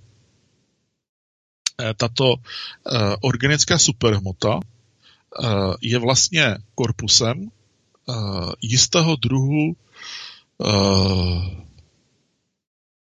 entity, eh, která splňuje všechny eh, parametry života. Což je pro naši inteligenci eh, extrémně bizarní. Představte si, že se nacházíte uvnitř těla, jejíž povrch, kulovitý povrch, tvoří jakousi bioenergetickou membránu, jste uvnitř toho organismu, vy jako jiný organismus, čili dochází tu jednoznačně k naplnění unikátní, uh, unikátní, uh, uh, unikátní, uh, teď mě utek ten název, uh, držte moment, uh, symbiozy, unikátní symbiozy o takové kvalitě, kterou si ani nedokážeme, nedokážeme představit. Samozřejmě, že tak, jako je tomu v, naš, v našem prostředí, tak i tam jejich typ hmoty uh, je v podstatě utkán uh, z světla, to znamená uh, v extrémně důležitou roli tam hraje jako stavební kamen, eh, tam hrajou superfotony, eh, jenomže tyto superfotony eh, mají úplně jinou dynamiku, než fotony tady u nás v naší, v naší 3D. Protože e, ty superfotony pomocí té své dynamiky a toho svého potenciálu tady v 3D jsou schopni bez problému překračovat rychlost světla.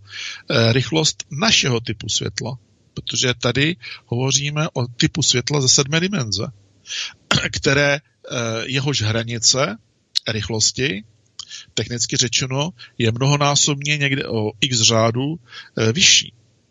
A teď si představte, eh, že to je naprosto senzační záležitost, kde vy nepotřebujete stavět, budovat nějaké složité anorganické hm, objekty, tedy z anorganické hmot, anorganického typu eh, a vymýšlet pohon, eh, pomocí kterého eh, byste dokázali překonat mezidimenzionální bariéru, protože tady se pohybujeme mezi dvěmi od sebe vzdálenými jakoby, nebo rozdílnými jakoby dimenzemi, čili kvalitami multiverza, kvalitami univerza.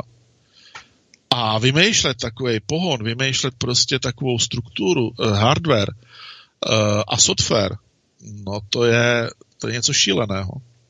Ale pak tu máte uh, máte tu organismus, uh, který je, uh, jak si, abych to řekl, je protchnut superfotonickým superfotonickým médiem, ten organismus je schopen vytvořit symbiotický nebo je schopen stoupit do symbiotického stavu a tím pádem vytvořit i symbiotické prostředí pro pasažéra, nebo chcete-li pasažéry.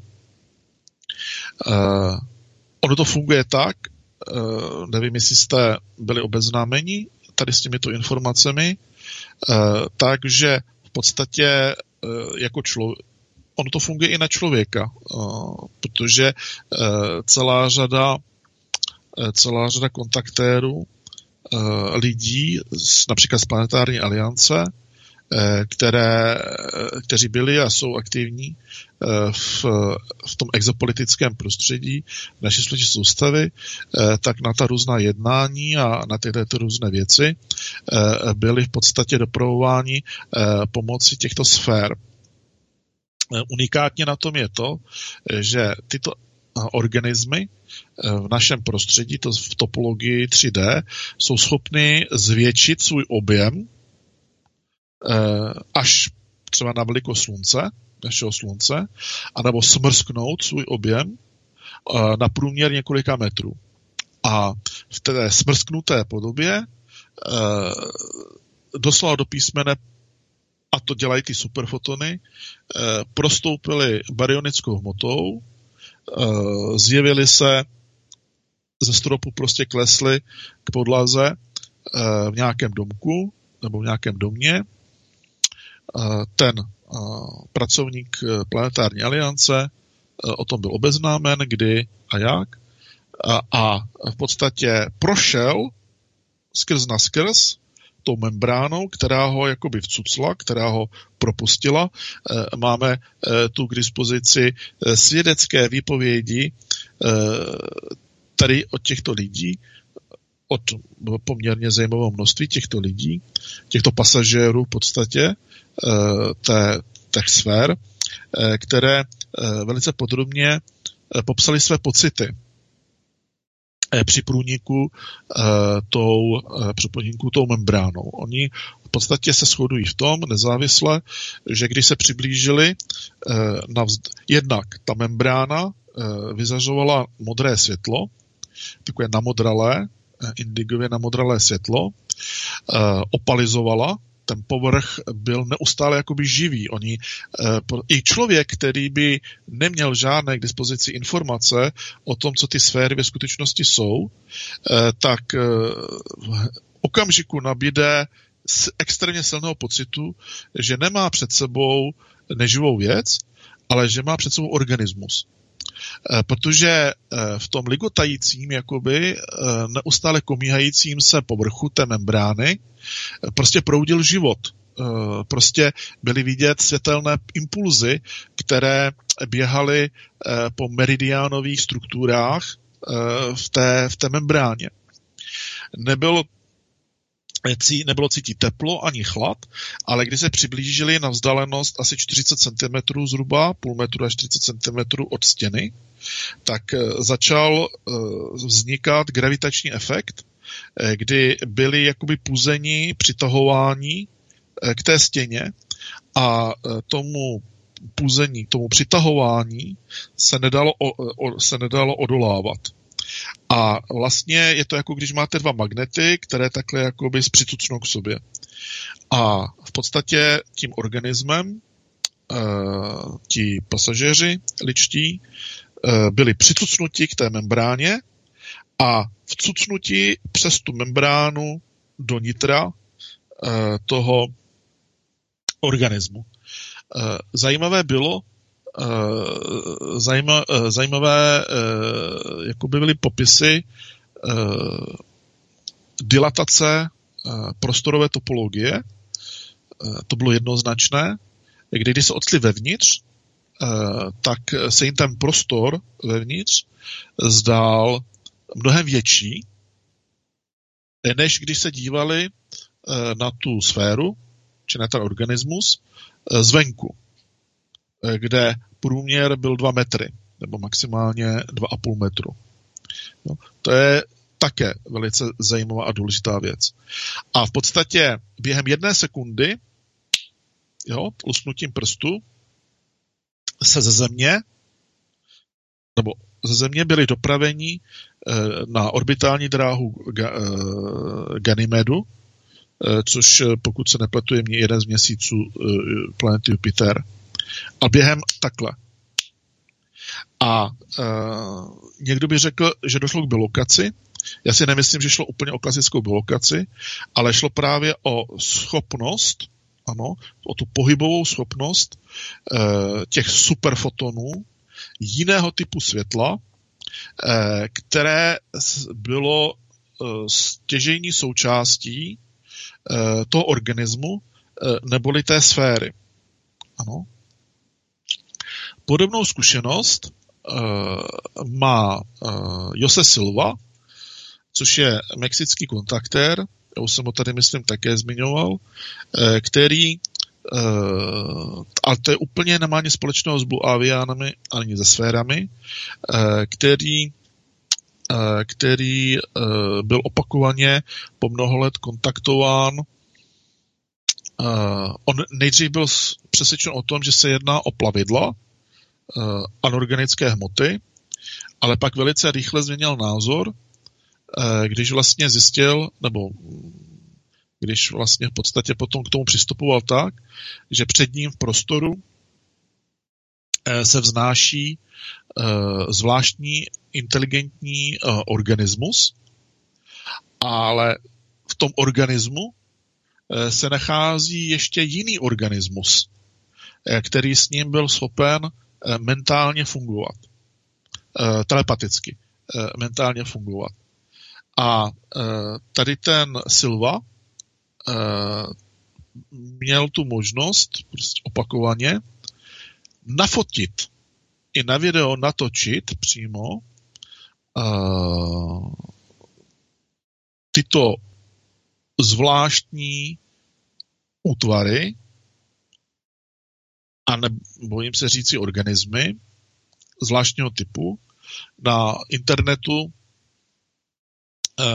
existuje uh, velké množství fotografií uh, od Silvy s tím, že tady tyto útvary vypadaly velice často měli tvar, čemu bych to připodobnil. Uh, znáte, uh, teď nevím, jestli to řeknu správně, uh,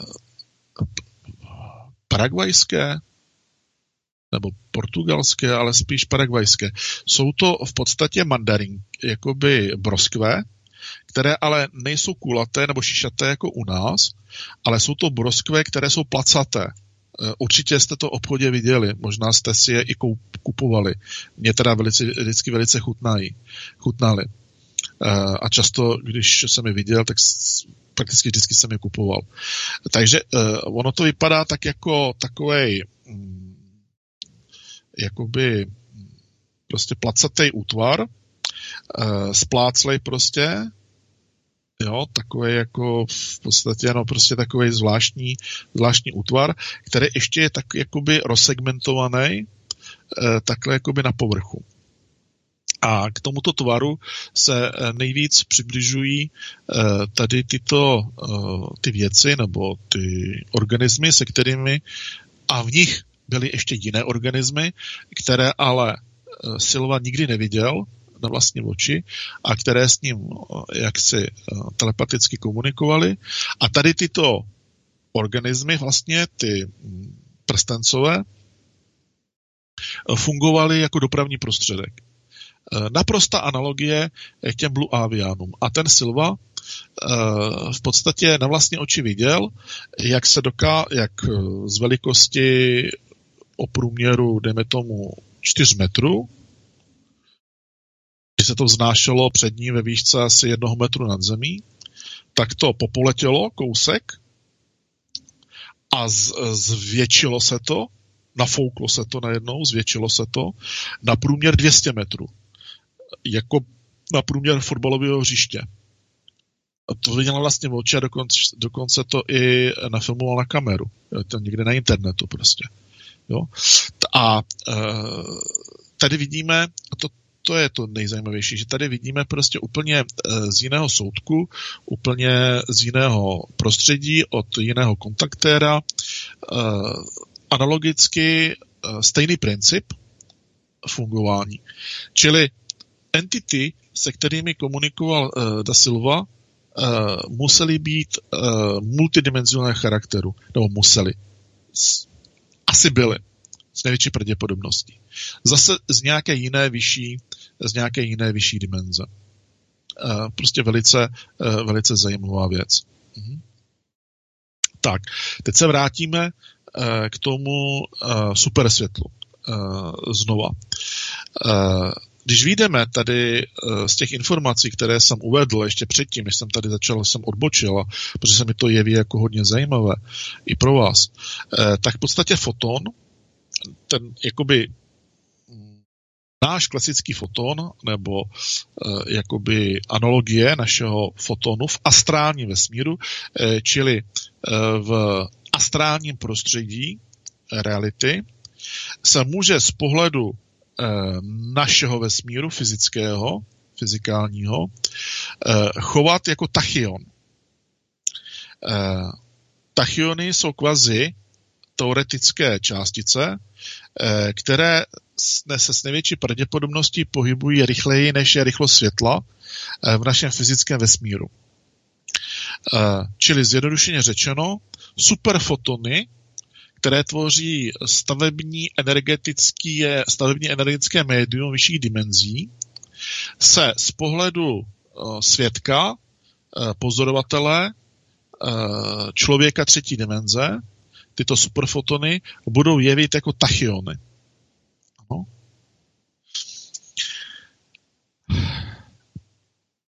Protože energie a frekvence těchto tachionů jsou obecně řečeno daleko za hranicí všeho, co samozřejmě naše klasické vědecké přístroje eh, mohou nyní eh, změřit. Eh,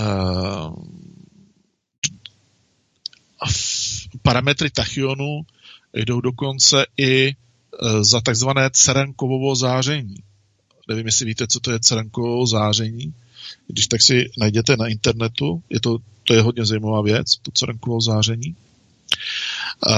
A e, tudíž pochopitelně tím, že e, my nemáme možnost e, detekovat, měřit a tím pádem nějakým způsobem objektivizovat působení superfotonu v médiu našeho třídimenzionál, médiu naší třídimenzionální dimenze, no tak bohužel prostě mm, to bude pro jaksi konzervativní uh, vědce toho hlavního paradigmatu, anebo chcete toho mainstreamového formátu, pořád jenom pohádka, nějaká bizarnost, tady tyto záležitosti a jak si mm, na té oficiální úrovni až na určité výjimky bude tady toto téma tabuizováno. A jsem já jsem zvědavý, zvědavý velice, jak oni se popasují v eh, budoucnosti s tou temnou energií a s tou temnou hmotou, protože eh, ta mainstreamová eh, větev, dominantní mainstreamová větev vědců, ona potvrzuje existenci temné hmoty alias temné energie, ale oni nedokáží filozoficky a v podstatě ani vědecky zapasovat existenci té temné energie, temné hmoty eh, do toho jakéhosi jakéhosi tradičně vědeckého formátu toho, jak funguje náš vesmír, jak funguje naše fyzická realita, Eh, jak funguje eh, baryonický typ eh, prostě hmoty. Takže uvidíme, jak se to v podstatě bude, bude, bude vyvíjet. Tak, pojďme dál. Ještě kousek, ještě chvilinku máme. Pavle, že? Ještě 7, 8 minut nebo kolik? Ano, ano, ano. Teď jsem se teda výjimečně podíval na hodiny a koukám, že já jsem neměl ani uh, onu vlášku tradiční. Klasický dotaz 22, tak... ano. Přesně tak. Takže podíváme se krátce ještě na vědomé částice eh, v magmatických tělesech neboli eh, v objektech eh, složených z magnetické plazmy, magnetizované plazmy. Asi bych tady zmínil skupinu vědců z Weizmannova institutu v Izraeli, která svého času provedla variaci onoho slavného experimentu, takzvaného dvojštěrbinového experimentu. Předpokládám, že ho všichni znáte, takový základ, eh, kdy ale místo fotonů, eh, jako v dřívějších experimentech, tomu bylo použili elektrony a pozorovali, jak se výsledný interferenční obrazec jakoby rozptiluje. Ano, který samozřejmě tím pádem naznačuje vlnové vlastnosti částice. No a eh, čím více eh, v podstatě tady o to, že čím více eh, jakoby, jak to mám říct, no, je zjednodušeně. Tady ten experiment, on byl potom ještě mnohokrát opakován a v podstatě se stejným výsledkem, jako tomu bylo co se týče těch elektronů. Jo, se stejným výsledkem. No a v podstatě se zjistilo, že jako vlna prochází elektron oběma štěrbinami nebo těmi oběma kanály současně, pokud jakoby, teď to dám do uvozovky, ten elektron cítí, eh, že je sledován. Ano. A pokud teda cítí, eh, že je sledován, eh, pak prochází ten elektron jako částice pouze jednou cestou, čím se ten interferenční obrazec zmenšuje. Čili i pomocí elektronů Eh, se zopakoval ten eh, známý dvouštěrbinový efekt eh, tak, přesně tak, jako tomu bylo u fotonů. Když nebyl pozorovatel, chovala se částice jako vlna, jakmile do procesu vstoupil pozorovatel, došlo k zhroucení a zase ta vlna se začala chovat jako částice.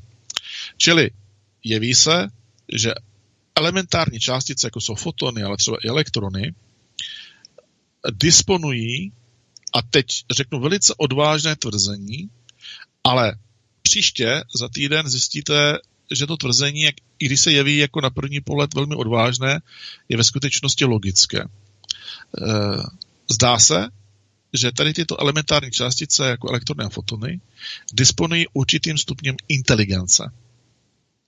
Zdá se, že vědomí, které je spojeno s myslí, je pro elementární částice stejně zásadní vlastností jako vlastnosti, které z nich činí hmotu nebo fyzikální sílu. Takovou eh, vlastností je například hmotnost nebo spin eh, nebo Eh, energetický náboj. Je však pravděpodobné, že různé částice budou mít různý stupeň vědomí. Stejně jako se liší hmotnost, spin a energetický náboj jednotlivých částic. Z toho logicky vyplývá, že tělesa složená z různých typů částic budou mít různé stupně vědomí. A tady, když z tohoto výjdu, tak se ze světa vrátíme z Izraele, výzmenou ústav vrátíme zpátky do naší vlasti, do České republiky, a to konkrétně eh, do eh, východních Čech, do východočeského kraje, eh, kde v oblasti pod Orlickými horami svého času působil Břetislav Kavka.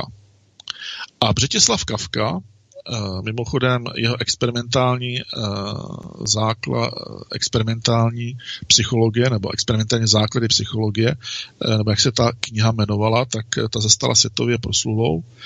A tady ten Břetislav Kavka už v těch v, tom, v té polovině 20. století, když bádal a experimentoval s lidským vědomím, tak zjistil, že i neživé takzvaně neživé věci, neživé hmotné věci, jako je třeba mm, hrneček, nebo eh, tuška, nebo stůl, nebo židle, eh, vyzařují si, co nápadně připomínalo lidskou auru.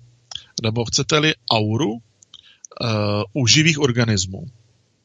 A co je aura? V podstatě uh, jsme si hovořili před týdnem tam jsme o auře mluvili a před 14 dny eh, poměrně dost. On to ale nenazval to světlo, které obklopovalo ty neživé věci, nenazýval aurou, ale takzvaným ódem, neboli světelným ódem. On hovořil světelný ód. A už ten Břetislav Kavka nezávisle tedy na tom všem vydedukoval prost, svým prostým selským rozumem, že ty věci, které vyzařují kolem sebe ten světelný ód, že to nemůžou být neživý věci, vyloženě neživý. ale že tam někde prostě vzdánlivě neživé hmotě, té struktuře, eh, musí fungovat něco, musí být aktivní cosi, co má nějaký alespoň bazální, eh, základní eh, parametr vědomí. A pokud to má nějaký být jenom základní, úplně ten nejnižší parametr vědomí, tak to ale není mrtvé, ale je to živé. A e, produkuje to světlo. To, to světlo nazval tím, nazýval tím světelným, světelným ódem. Takže za týden se podíváme na to a povíme, musíme tohle nějak rozlousknout a e, začneme e, tématem, který jsem nazval frekvence a vědomí. Pak přejdeme na kvantovou koherenci a vědomí a pak se podíváme na mm, myšlenky, na základní parametry myšlenky, mentální energie, respektive mentální energie, kterou produkuje fyzické mhm. vědomí. A podíváme se na kolektivní chování plazmatu, a to v různých, několika různých obdo, jakoby modelech, jo, které teda ještě nemám připravené, ale já to nějak prostě nějak nedefinuji. No a budeme pokračovat ještě potom dál a dál a dál. Dobře, Herdo. Výborně, myslím, že to trefil akorát, protože máme 23.01. No a musíme končit, protože dnes tu máme kalendárium, 49. kalendárium, prý s Vladimírem Vysockým, Antonem Pavlovičem Čechovem a dalšími 18 minut. Takže to byla taková upoutávka na další pořad, který bude teď následovat, než bude e, vlastně takový ten noční prout. Tak, to je pro dnešek všechno. Nezbývá, než ti poděkovat a za týden opět to, co si před chvíličkou slíbil, budeme pokračovat v tomto seriálu. Ano? Ano, přesně tak. Super, mějte se krásně vážení a e, zítra samozřejmě s Miroslavem Zelenkou. Ahoj. Taky ahoj, mějte se hezky, Pavle, taky. Ahoj. Čau.